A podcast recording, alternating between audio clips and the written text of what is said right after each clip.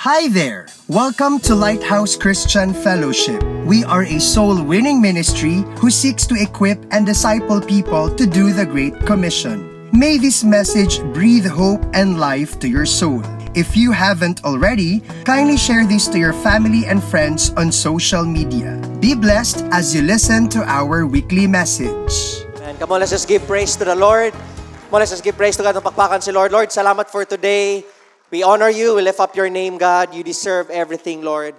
We give our praise to you. In Jesus' name we pray. Amen and amen. Praise God. You may take your seat. Amen. Praise God. So maayong hapon sa tanan. The Lord has a word for every one of us. Amen. So ingnay mo katapat left and right. Ingna siya. I'm happy to see you today. Amen. Praise God. Now, before I, I start, no, I just would like to honor our pastor, Pastor Latour and Pastor Alea. Happy birthday po, Pastor Latour. We honor you. Salamat for the privilege, great privilege to share the word today.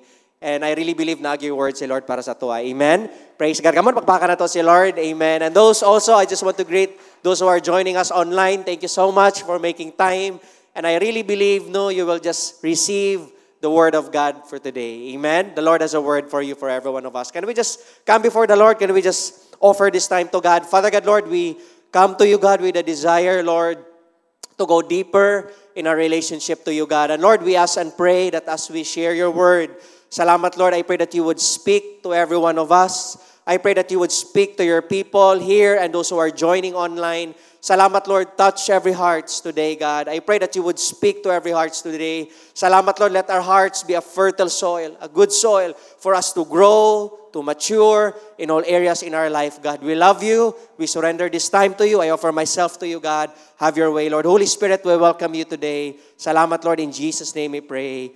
Amen and amen. Praise God. Atong pakpakan si Lord. Amen. Praise God. Praise God. So happy day, everyone.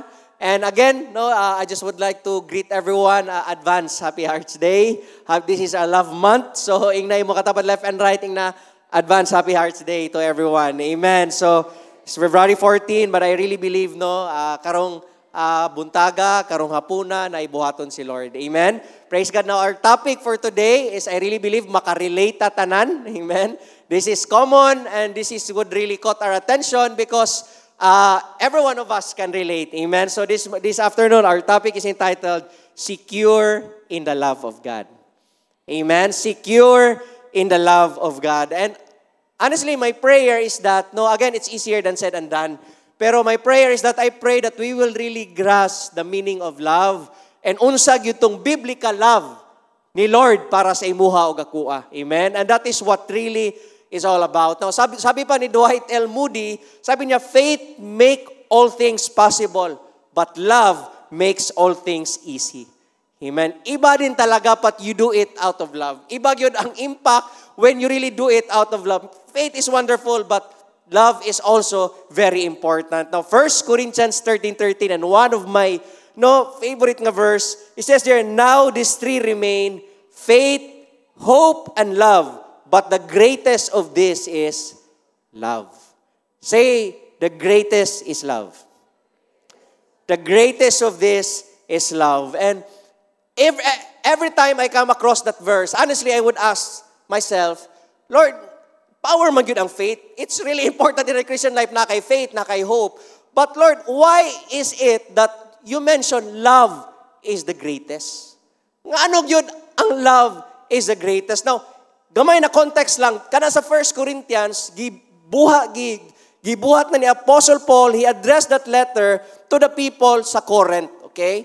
And at that time, no, Corinth is one of the major nga place at that city at that time, pero people, wala nila nasabtan ang context sa love because na-mix up na masyado. Many people there live an immoral life. Now, today, the, the reality is this. Sometimes, not sometimes, but people are confused about love. No, we hear about love, but we do not know the real meaning of it. Okay, the truth. But kabalo mo, why is it that love is the greatest? Because, sabi pa niya, it attributes to God Himself. Because God is love. 1 John 4.8, sabi ni Lord, whoever does not love, does not know God. Because God is love. God is love. And alam niyo po, faith is powerful because it's the foundation and content of the God's of God's message. Hope is the attitude that we need to have in our life. But kabalo mo unsa ang love? Love is action. Love is action. Say love is action. Now, today I want to just lay down before we go to the gist of the message, the highlight of the message, I want to lay down foundations. Na unsa ang mga kailangan natong masabtan yun in reality sa life. First is this, knowing that you are loved is one of the greatest need of many people. And for you, and para sa kuha, no, every one of us, I, I believe we agree of this. Nga naman, people will do anything for them nga makasigurado sila that someone loves them. Tama ba? Amen? People will exert energy and effort for the person to know that someone nga naay naglove saya ug makahatag siya og love. No, we hear this many times, no, buhaton ang tanan para sa gugma. And reality for many people, it's true. It's true. Kaya sabi ng Bible, 1 Corinthians 16.14, do everything in love. Whatever you do, love should be the foundation. Colossians 3:14, and over all these virtues put on love which binds them all together in perfect unity. It's it's the love when you have faith, when you have hope, but it's the love that binds everything. Kaya sabi ng word ni Lord, do everything in love. Whatever you do, do it out of love. Do it out of love. Pero the second thing that I want to highlight today is many lives have been destroyed because of misconceptions about love. Because of misconceptions about love. And sadly, many people fall in a trap, in a bait of Satan that what they are doing is genuine love. They will make it an Pastor, gibuhat man ako ni siya out of love. But sadly, if we are not careful, families are broken. Relationships are destroyed if that love, if dili gikan sa Ginoo. Now, one of the, I want to highlight this, one of the biggest danger that we fall in the trap of Satan is we make love as an excuse to do immoral things in our life. Every one of us, I pray that, no, this is a very sober na reminder to every one of us, but I pray we get this. And I want to lay down as clear as possible by the grace of God. Love sa design ni Lord will never break any relationships, destroyed families. But sometimes we make love an excuse to do immoral things in our life. But it's never been the will of God. Pastor, love maguna ko siya. I do it. No. You ask yourself, wala gi-design ni Lord ang love to destroy relationships. Wala gi-design ni Lord ang love to tear down your life. Wala gi-design ni Lord ang love to destroy families. And sometimes the world will make an excuse. The world will make an excuse that I do it out of love. We make love an excuse to do immoral things. We've heard this in social media. Love wins. Amen? Tama ba? Amen? Love wins. It's true. Love wins if that love comes from God. Naisumpay. Because love will never win if that love only comes from the standard of the world. Because you know yourself, many people nadaot ang kinabuhi because unsang tubag, naglove man ko. Pero instead of loving and building up your life, nahulog ang kinabuhi. Nawasak ang kinabuhi. Now I would ask you, as honestly as I can, do you think it is the love that designed by God? You know the answer. Because if it is love, kagikan sa Ginoo, love will never, the love of God will never destroy your family. Amen? The love of God will never break relationships. The love of God will never ruin a person's life. That is the love of God. And that is a reminder to everyone. Ephesians 4, I want to highlight the verse. Having lost all sensitivity, they have given themselves over to sensuality as to indulge every kind of impurity. Sometimes we make love as an excuse. Pastor, love man ako siya. I will do everything. Pero kabalo ka, it's not the will of God. but we make it love as an excuse. Jesus said, Matthew 5, 46. Now, this is a principle that we need to get. Sabi ni Jesus, if you love those who love you, what reward will you get? No? Are you not even the tax collectors doing that? Now, why I share that verse? Why? Because the Lord Jesus has a different standard about love. And the world will teach you about a different standard of love. Sabi pa ni Rick Warren, ang ganda po dito, sabi niya, learning to love unselfishly is not an easy task. It runs counter to our self-centered nature. And as I read that, tama, no? Because many of us, including myself, now, dili man siya necessarily sin and evil, but sometimes we say we love, pero we expect in return. Pero that's not the design of God. The design of God is that we love because the design of God is that when we love, actually, wala na ta nagahulat nga naibalik sa tuwa. Amen? Because that is what God wants us to do, a real love para sa Ginoo. We need to know, the next is we need to know the biblical truths about love so that we will not be deceived about the kind of love the world promotes. And I pray, no, this love month, this February, no, gas-gas good kayo ng word na love. Now, it's not negative. We are not against it. Pero I pray we have that right heart and attitude nga, Lord, my basis of love is coming from you. Dili sa standard sa kalibutan. Dili sa unsa isulti sa amigo sa kuha. Dili unsa i-post akong barkada. That's not my standard of love. My standard of love is what is in the Word of God. That is my standard of love. John 17, 14, I have given them your word, and the world has hated them, for they are not of the world anymore than I am of the world. My prayer is that you take them out of the world, but that you protect them from the evil one. They are not of the world, even as I am not of it. John 17 is the prayer of Jesus. John 17 is the time he was about to be crucified at that time. Pero one of the prayer of Jesus is that, Lord, protect them from the world. Protect them from the evil one, the standards of the world. And as followers of Jesus, if you are a follower of Jesus, you need to stop imitating what the world tells you about love. Because God has a different standard about love. Ephesians 5:17, therefore do not be foolish, but understand what the Lord's will is. We need to know We need to be aware. We need to get it in our life. Now, I want to lay down biblical truths. I want to lay down biblical truths today. Now, this is not new. In fact, kani, mabasa ni mo ni, makita pa ni mo ni siya sa design sa jeep, verse sa Bible, but I pray we will have a deeper meaning, a deeper understanding about the context and the love of God sa atong kinabuhi. Sabi pa ni Dwight L. Moody, if we have got the true love of God shed abroad in our hearts, we will show it in our lives.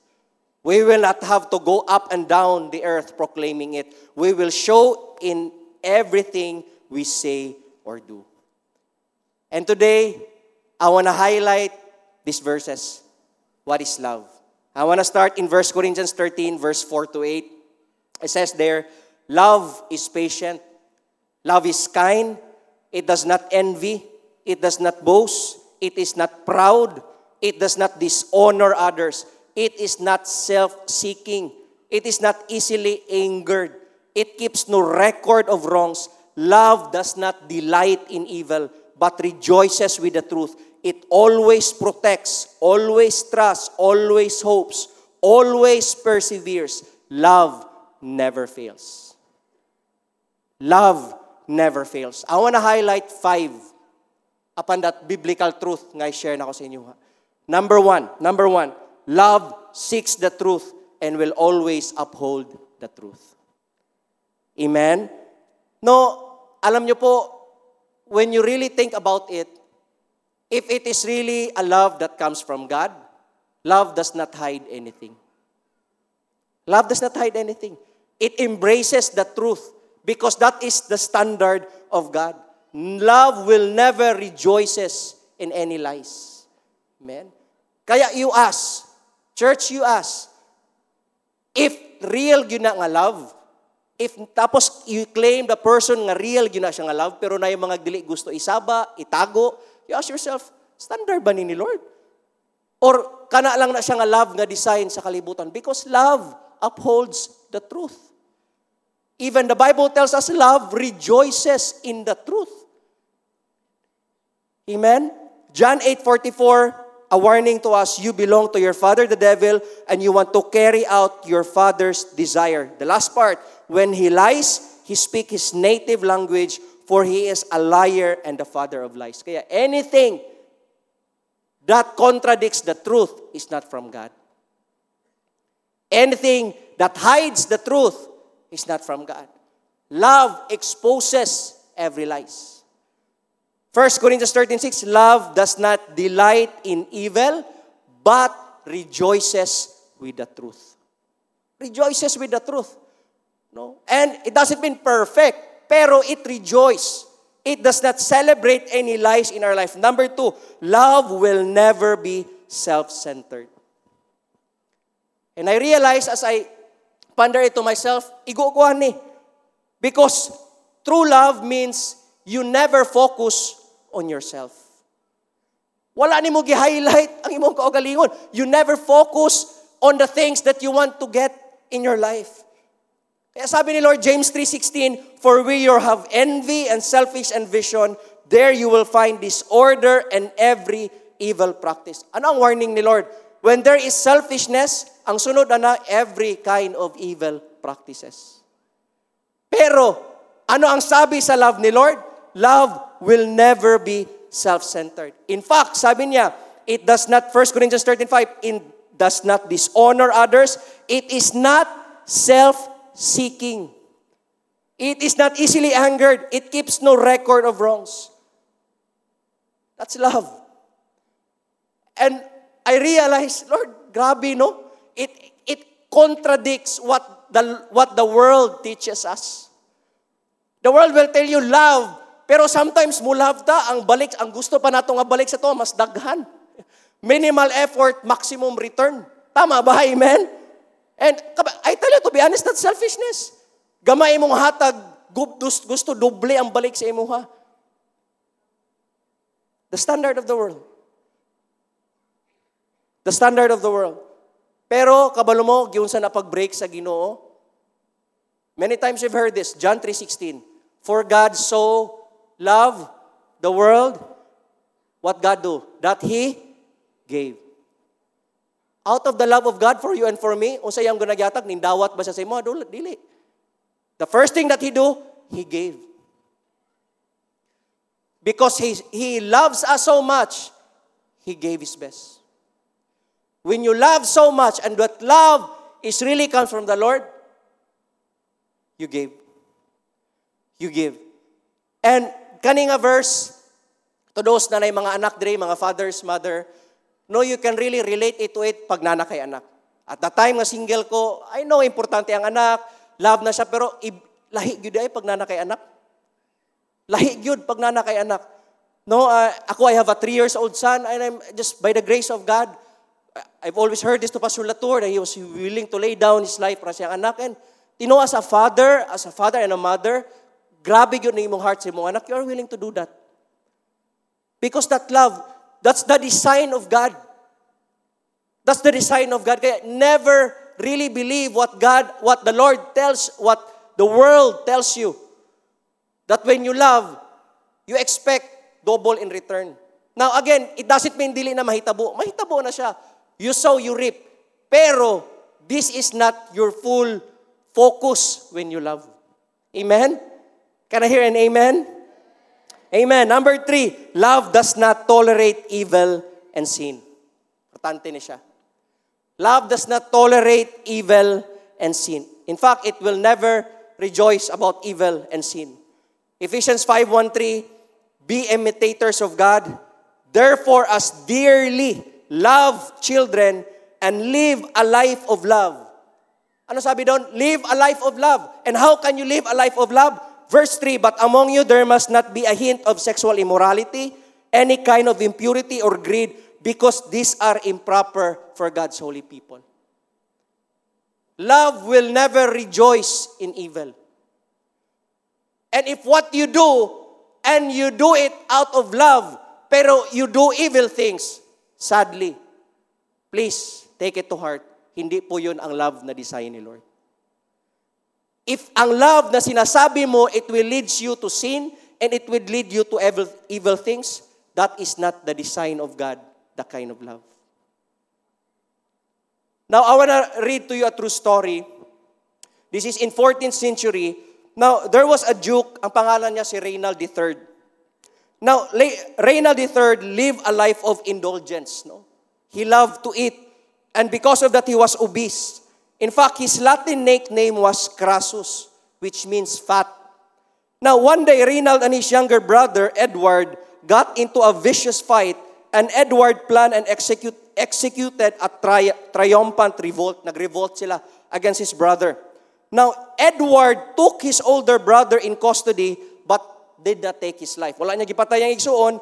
Edward decided to construct a room kung asa niya ibutang si Reynald III in Newkirk Castle and promised his brother that he would enjoy freedom once again when he was able to leave the room. Ang iyang sutil siya, brother, pag makagawas ka sa room, you will be free entire of your life. Now, for the average person, this would have been a much of a challenge. Because the room Edward built had a number of windows na a door in a near normal size. Okay? So you're getting the picture. For him to get out of the room, Reynald needed to lose weight. Para maka sa purtahan, para makagawa sa bintana, every day, pero ang kabalo mo si Edward, Edward was a smart person. Anyang gibuhat every day, he knew how to keep Reynald in prison. Every day, he would send Reynald the best foods. And what took place is just so sad. Every day he would send the best food sa iyang igsuon. Instead of dieting his way to freedom, Reynald grew more overweight. And you know what? How many years he stayed in that room? He stayed in that room for 10 years until his brother died. Until his brother died. But by that time, his health was so awful, na grabe na niya kataba. Halos dili na siya makasipa sa grabe niya kataba. And unsa ang reflection ana sa atong story sa atong life? Many people are prisoners for their appetite of lust. Like Reynald, no, they maybe appear to be free, but sometimes no, happy sila. They know what they like, they get what they like, But, wala sila kabalo. Every bite, nga ilang ginabuhat to sa ilang life, every bite of sin, they don't realize that they are always been imprisoned sa ilang kinabuhi. And we are, according to God's word, a slave to sin. Kabalo mo, it's a sad story. And Reynald died in prison. Wala good siya. Why? Because slave to his appetite. And in our life, we realize many people cannot just go out from the, they are free on the outside, but they are imprisoned on the inside. A slave to sin. They cannot stop anything in their life that they want to stop. Kaya sabi ng word ni Lord, 1 Corinthians 10:23, I have the right to do anything you say, but not everything is beneficial. I always remind myself to this verse. You can do anything you want in your life, but not everything will be good to you. Not everything will be beneficial to you. And I pray you're getting it, you're receiving it. Number four, love builds up all areas of our life. Again, love will not tear down your life. In fact, love will build up your life. Love will propel your life to the next level. Love will impact your life in many ways. Now, 1 Corinthians 13:4, love is patient, love is kind, it does not envy, it does not boast, it is not proud. I would ask you this, if you have these attitudes in your life, do you think gwapo ang impact sa imong life? Yes. You know the answer. It builds up your life. The Bible tells us, 1 John 4:18, There is no fear in love, but perfect love drives out fear. When you really love, you're not anxious. You're not katusulti ni Mars, dili ka mag-worry. Ano man, that's love. Pero kung ikaw, you say you love, pero daghan kay kag worry sa imong life, di nakahalos makatulog, that's not the biblical love that God tells you. Because God tells you, there is no fear in love. There is no fear in love. Number five, love leads you to a closer relationship with God. And in my life, this is one of the things that I would always remind myself. That when it is really a love that comes from God, it draws you closer from God. Why I am sharing that to you? Why? Because any relationship that draws you away from the Lord it's not from God. You draw closer to God. The more you build your love for marriages, for relationships, the more you build your love, the more you draw closer to God. Now, I want, also I can share to you stories, you know, sa life group or anything, but before I had a life group na pinangga gyud na po namo siya.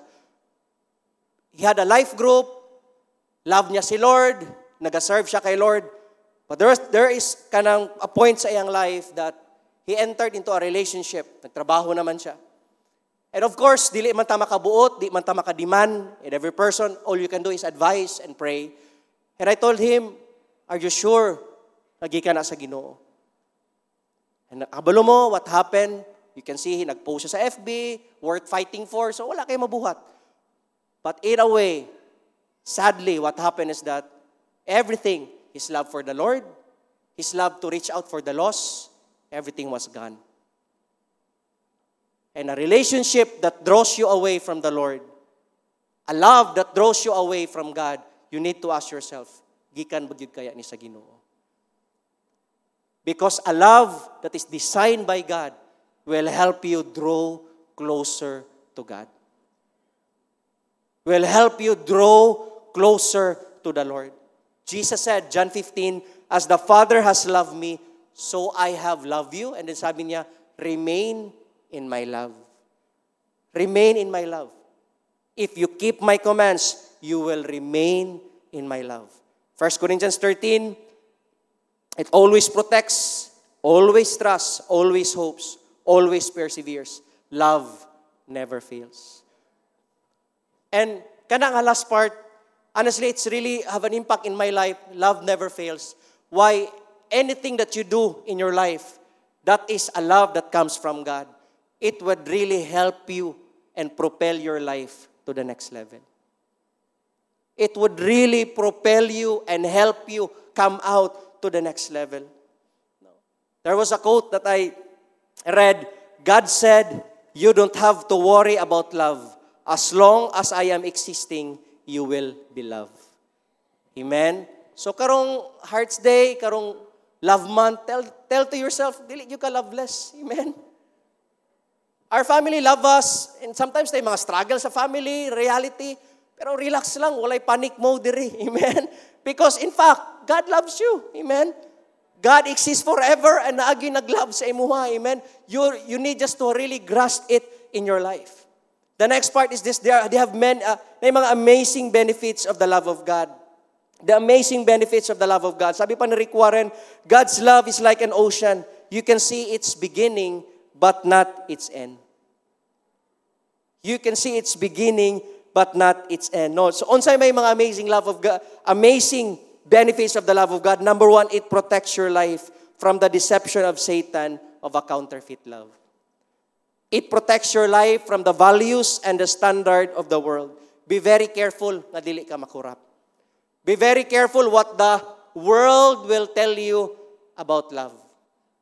Be very careful about what other people tell you. Basta kabalo lang ka, anchored lang ka sa word ni Lord, kabalo lang ka on say truth about ni Lord, Lord ni Lord, okay lang ka. You know that the love of God will preserve your life. Number two, it gives you the stability and real joy in love. Real joy in life. Now, 1 John 3 1, how great is the love the Father has lavished on us that we should be called children of God. 1 Peter 1 8, do you have not seen him? You love him. And even you do not see him, you believe in him and are filled with expressible and glorious joy. When you have that love of God in your life, malipayon ka. Man, when I say malipayon, dili na malipayon on just on the outside, but you have that sense of stability sa imong life. You have that sense of no matter what happens in my life, dili man ko, di man ako ma-fake na magyapo ko'y problema mo abot sa akong kinabuhi, but I know I'm settled in my heart. I have that joy that the world cannot take. Amen? And I really believe I'm speaking for some people. Because sometimes we find our joy on the things that we have in our life, the activities that we do, the things that we have. Pero it's not. The love of God settles everything. That you have that joy, you have that assurance. In fact, our family loves us, but di man po perfect atong family. Ma-disappoint pa ta reality. Pero you have that sense of joy. I will just, I will be okay. I will be joyful because I know the love of God is more than enough in my life. Amen? Come on, pagpaka na to si Lord. Amen. Thank you, God. Number three, it helps you to embrace, know what God has called you to do. Kabalo mo, as I reflect on it, na word, ngayon si Lord, so he says there, the love of God helps us to keep us going. Amen. The love of God helps us to keep us going good in life. Now, whatever happens, matumba ka, masipyat ka, but you can stand up because sa imuha, klaro sa imuha ang love ni Lord. Klaro sa imuha. Now, Ephesians 3.18, I will just read the verse. May have the power together with all the saints to grasp how wide and long and high and deep is the love of Christ. And to know this love that surpasses knowledge that you may be filled to the measure all the fullness of God. When you have the love of God, you will, the Bible tells us, you will be filled by the fullness of God. Everything that you need, naana sa imuha. Pag magras ni mo how wide and long and high and deep is the love of God for you. Ephesians 4, 1, 2, as a prisoner for the Lord, I urge you to live a life worthy of the calling you have received. Be completely humble, be gentle, be patient, pero ang last word, bearing with one another in love. Bearing with one another in love. I shared uh, this morning a while ago na may life group no sa Digos. No, uh, nag-serve siya kay Lord but eventually daghang nahitabo sa pamilya. But this year, I'm really happy to see him back sa church. Nag-start na siya balik, serve sa church. And one of the things that I really impacted me, sabi niya, Pastor, Nabot man sa time nga, nimbalik ko sa mga barkada, everything, gibiyaan niya tanan, but nag-enjoy-enjoy ko, pero nagi kulang, pastor. Di yun ako masabtan nga no, na kulang, di kay ko happy. And na-realize niya, nagkulang lagi ko sa love ni Lord. And right now, he realized lahi ragyod when you really stay in the love of God. It preserves your life. It really, you can embrace what God has called you. Number four, it gives you assurance in every battles in life. Romans 8.37, No, in all these things, we are more than conquerors who love Him through us. And number five, it preserves your life so that you can make it to the end. Ang goal nato, ang atong relationship kay Lord, dili lang karon. Amen. Ing na imong katapad, dili lang karon taman. Amen. Until the end until the end. And I would always honor our pastor, sige na sa until pagputi na muk sabay-sabay gyapon ta mag-serve kay Lord. Amen. Lingian na imong katapad ing na siya until the end. Amen. Until the end and it's the love of God. It's the love of God. And practical steps to grow in the love of God. Can I ask the worship team to please come? Number one, value it in your life. Value it. Tagaay gyud importansya. Jeremiah 31:3 the Lord says, the Lord love you with an everlasting love. Kana pa lang sapat na. Amen? I tell you, kana pa lang sapat na. Dili lang na siya words, but I pray it will have a deeper meaning sa atong life. Value it in your life. Number two, desire and pursue it more. When Jesus was asked by His disciples, Lord, ano ba ang pinaka-greatest commandment of all? Ang first sagot ni Jesus is love. Love the Lord your God with all.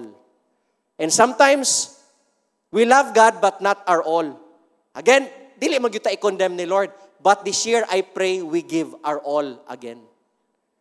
We give our all again to God. in all areas sa atong life. And number three, hold on to it. Say, hold on to it. Ayaw siya buhi igsoon. Amen. More than sa imong karir, more than sa imong kwarta, hold on to the love of God. Hold on to it. Fight for it. Value it as you value your life. David says, because your love is better than life. Psalms 63 verse 1 to 4, your love is better than life. Your love is better than life. And as I end today, I want to read a verse, the prayer of Jesus. Sabi niya, Righteous Father, though the world does not know you, I know you. And then you know that you have sent me. I have made you known to them and will continue to make known in order that the love you have for me may be in them. I pray that every one of us will be established in the love of God. I pray that everyone today we just will say, Lord, I love you and I want to grow in my love for you. Come on, let's just all stand. And as, as our pastor pray for us today, let's just receive the love of God. Let's just open our hearts in the love of God. Come on, let's all stand and pray. Can you close our eyes? Can you raise our hands? Even those joining us online, if you can close your eyes, it would be great. Let's receive from the Lord today. Uh, the Lord has reminded us, grabe yung love ni Lord. At totoo lang sa lahat ng uyog-uyog, lahat ng mga problema sa buhay, pag-establish tayo sa love ni Lord, walang klaseng earthquake of any kind na pwedeng mauyog ang ating mga buhay. So today we come before you, O God, our Father, and we thank you, Lord God, for your great, powerful, matchless love. Lord, today we open our hearts and we pray, fill us. Puna kami ginoo sa kanang nga klase nga gugma. Come on, open your heart. Lord, we pray, fill us with your great, matchless love right now. Fill us, Lord God, down to the innermost being, oh God, with that great love. Lord, in the wounded parts, in the empty parts, in the parts that are broken, oh God, or lonely, fill us with that love, we pray in the name of Jesus. Lord, thank you, God, right now. You're feeling lonely, you're feeling rejected, Valentine's na naman, and you feel malayo ka sa pamilya mo, kapi-break up nyo lang ng special someone mo, magulo ang buhay mo. But today, the Lord is saying, I love you and I am willing to help you. God, we pray in the powerful name of Jesus. Help us today, God. We receive your love, Lord. We receive your love, God, in Jesus' name. Go on, keep praying to the Lord. Keep praying to the Lord. But for those who have not yet surrendered their lives to the Lord, Nandito ka on site, you're joining us online by video, by audio. Hindi mo pa nabigay ang buhay mo kay Lord. The Lord is inviting you to give your life to Him because the love of God is being offered to you. But unless you receive it, it does not benefit you in any way. Kahit na grabe, ka-extravagant, ka-powerful ang love ni Lord, grabe mag-heal, mag-restore, kung di mo yan in-accept, in-receive, it's useless to you. It does not benefit you in any way. Open your heart to the Lord today and tell the Lord, God, I receive your love. And I receive it by believing in you, Jesus, as the Lord and Savior. I receive it by turning away from sin. Iiwan ako ang kasalanan. All unloving things, all selfish things, all rebellious things, all wrong things, God. Sa tulong mo, iiwanan ko yan. I receive you, God, into my life. I surrender to you. Yan po ang pinaka-importante na love of God is not just something that is like an ideal thing that regardless of what you do, you enjoy it. No, it is for those who are willing to open their hearts, who are willing to surrender. So you need to do that today. Lord Jesus, patawarin mo kami sa aming mga kasalanan. Lord Jesus, we surrender our lives to you. Lord Jesus, naging selfish kami, naging rebellious kami, patawarin mo kami. And right now, instead na i-reject namin ang love mo, tinatanggap namin ang love mo. Instead, Lord, na pagdudahan namin at Lord, isa na namin ang puso namin, Lord. We trust you and we open our hearts to you. Come into our lives, Lord Jesus. Forgive our sins, cleanse us, fill us with that love. Change our lives, forgive us, God, and bring us into that right standing with you, that loving, obedient, blessed relationship with you. So help us, God. Help us, God. Come on, pray that prayer. Surrender your life to the Lord. And God will be merciful. He will forgive your sins. He'll make you a child of God. So, Lord, we surrender our lives to you, God. Thank you, Lord. Thank you, Lord. Thank you for listening to this episode. We hope you are blessed, changed, and encouraged. If you enjoy this podcast, please share and click the notification bell so you will be notified for every new upload. Lighthouse Christian Fellowship can now be your home church no matter where you live. Head over to our Facebook page or YouTube channel and stay connected online. God bless you until next time.